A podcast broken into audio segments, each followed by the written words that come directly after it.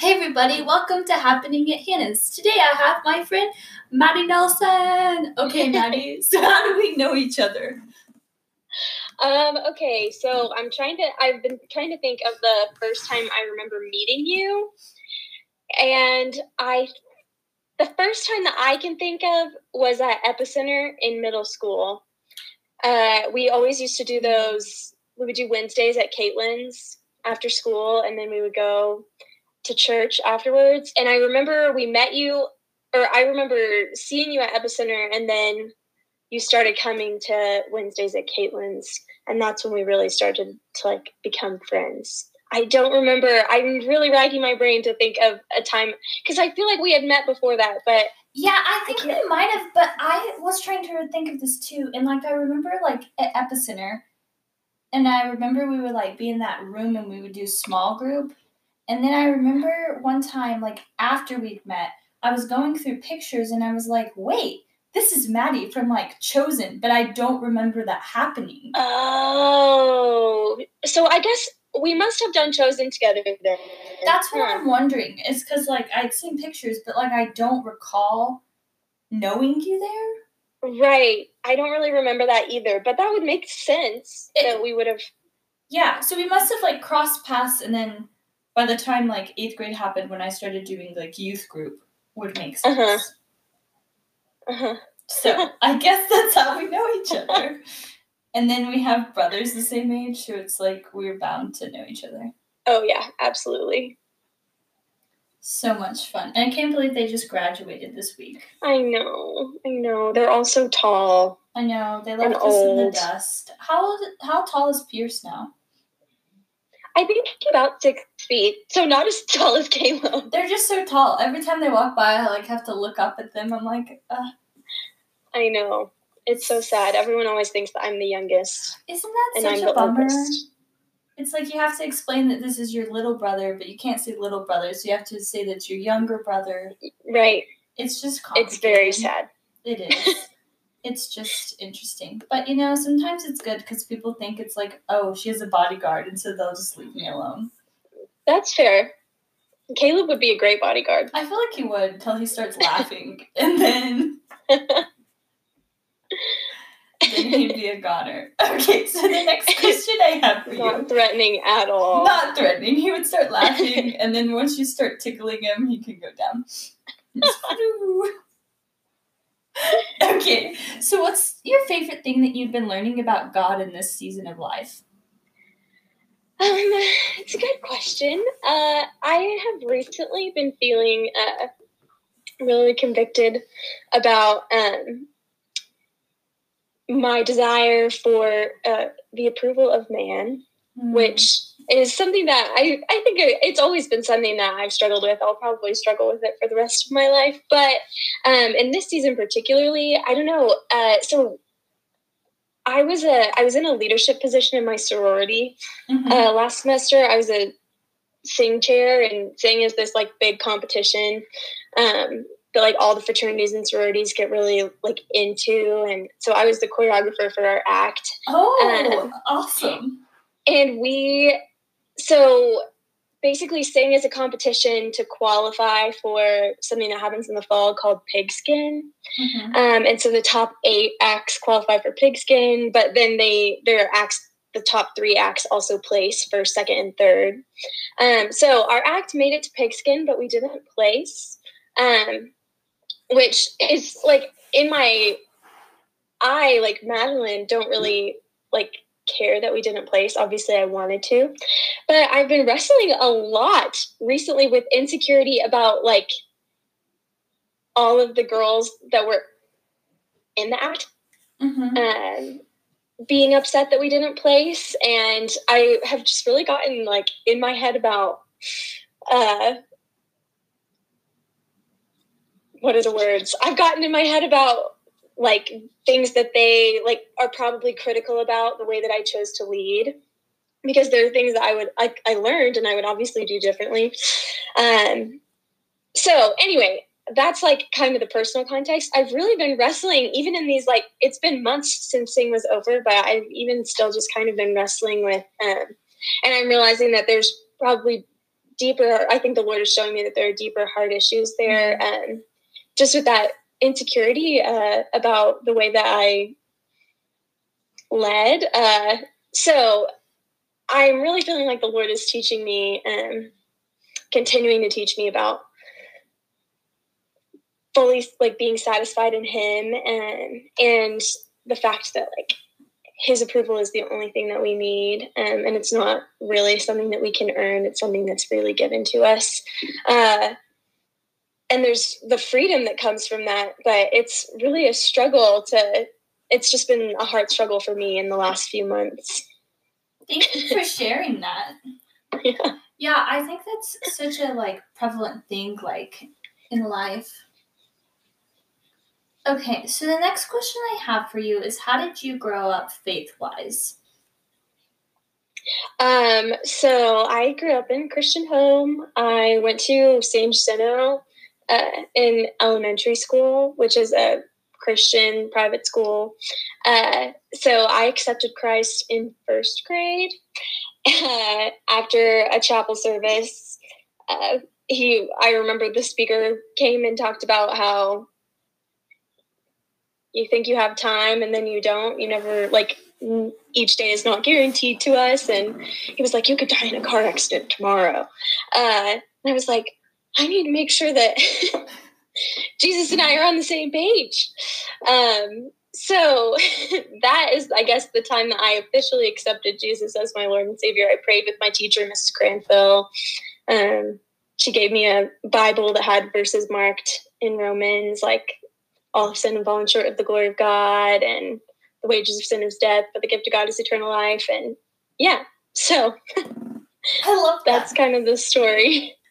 I love it. Cute little first grade Maddie. I feel like I we know. Need a picture of this on the Instagram of you, like a first grade picture of you.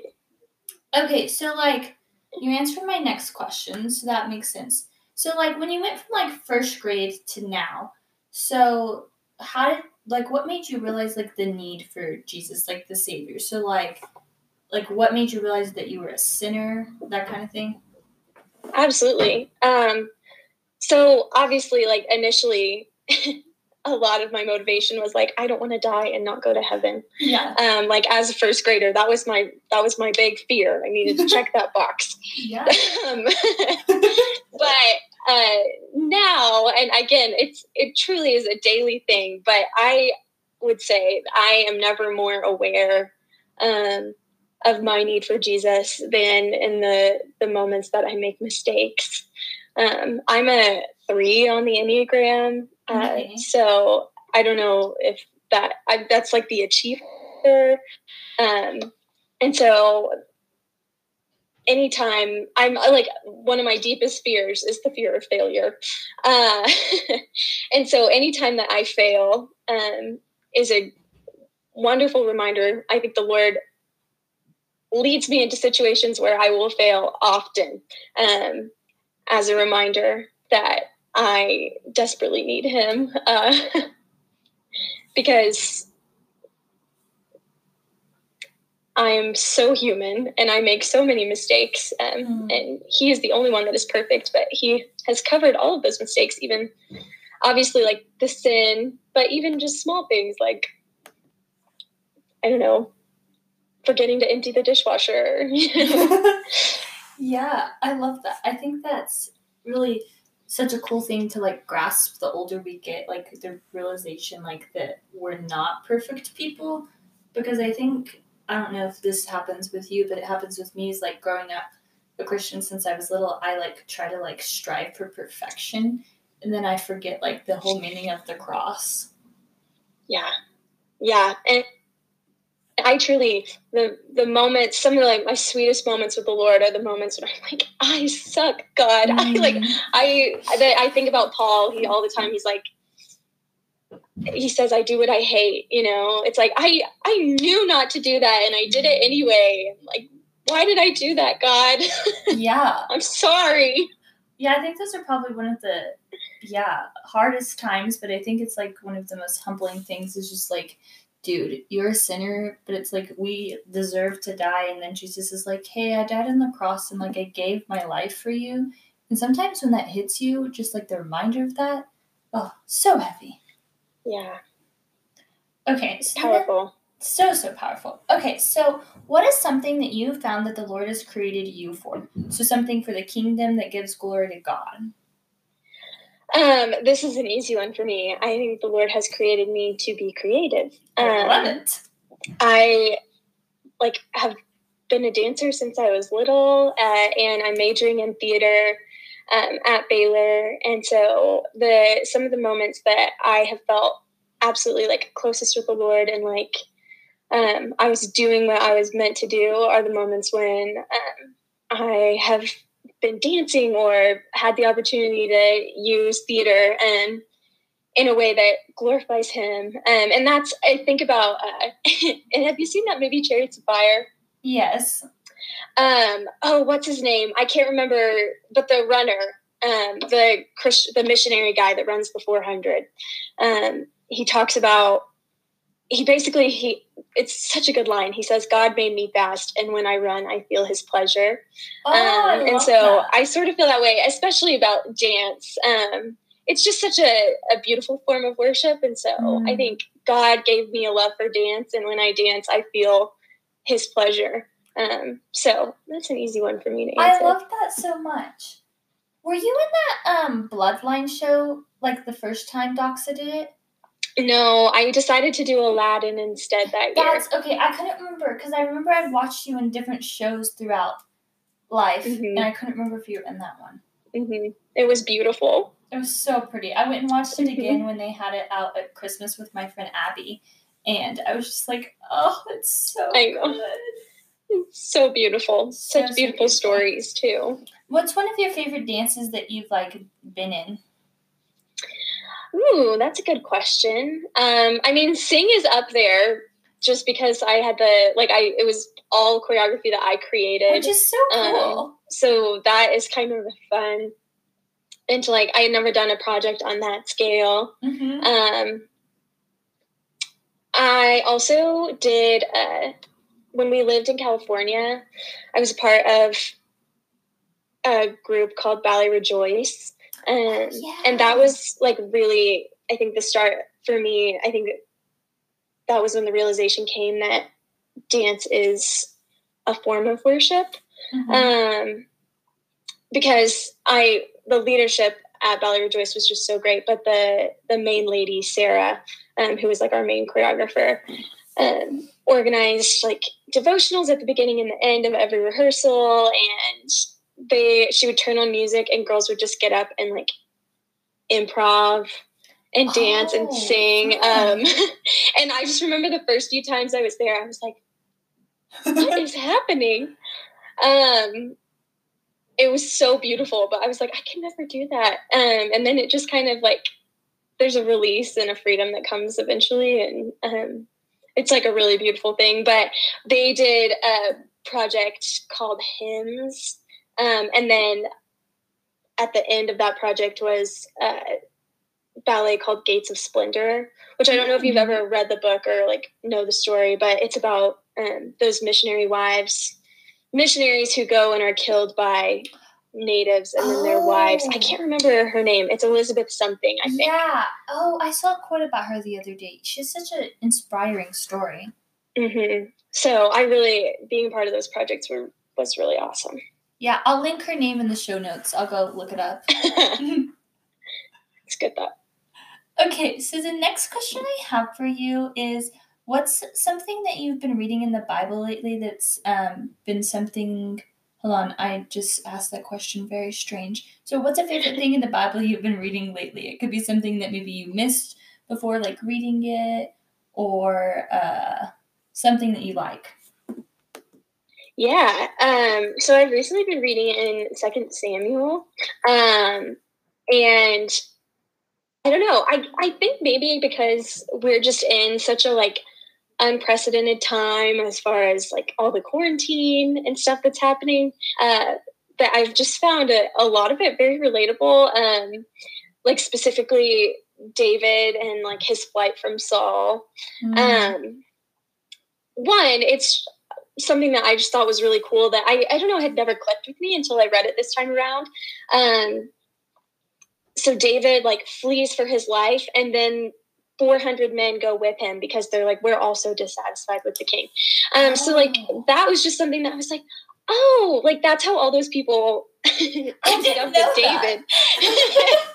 And it's just sweet to watch the way that the Lord continually provides for him. Um, so he runs right away, but then the Lord immediately provides four hundred men for him to like, that are loyal to him, that he has the ability to lead.